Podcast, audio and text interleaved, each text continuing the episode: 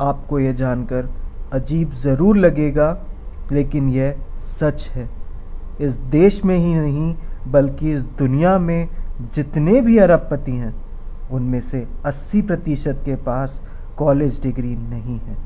अब चाहे वह विप्रो के मालिक अजीम प्रेम जी हों, माइक्रोसॉफ्ट के मालिक बिल गेट्स हों, और ना जाने कितने और ऐसे लोग हैं जिनके पास कोई कॉलेज डिग्री नहीं है।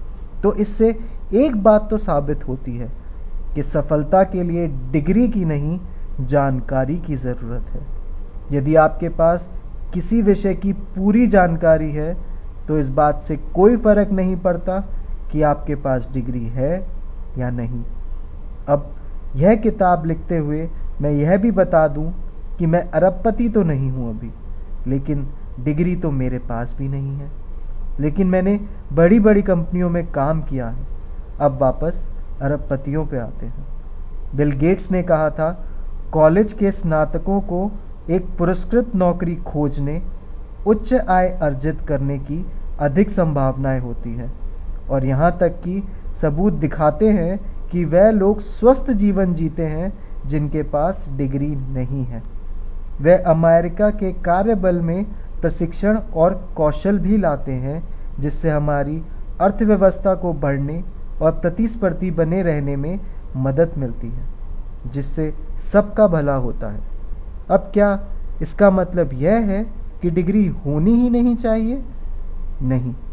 इसका जवाब एलन मस्क अपने शब्दों में देते हैं, मुझे लगता है कि कॉलेज मूल रूप से मनोरंजन के लिए है और यह साबित करने के लिए है कि आप अपने काम कर सकते हैं।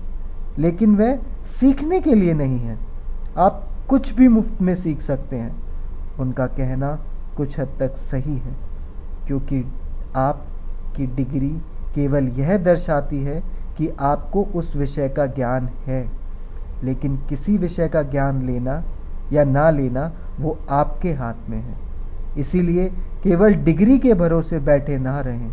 या यह ना सोचें कि डिग्री मिल जाएगी तो सब कुछ संभव हो जाएगा।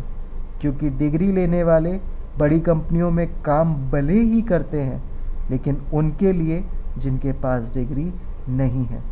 तो विचार कीजिएगा कि आप ज्ञान प्राप्त करना चाहते हैं या केवल डिग्री।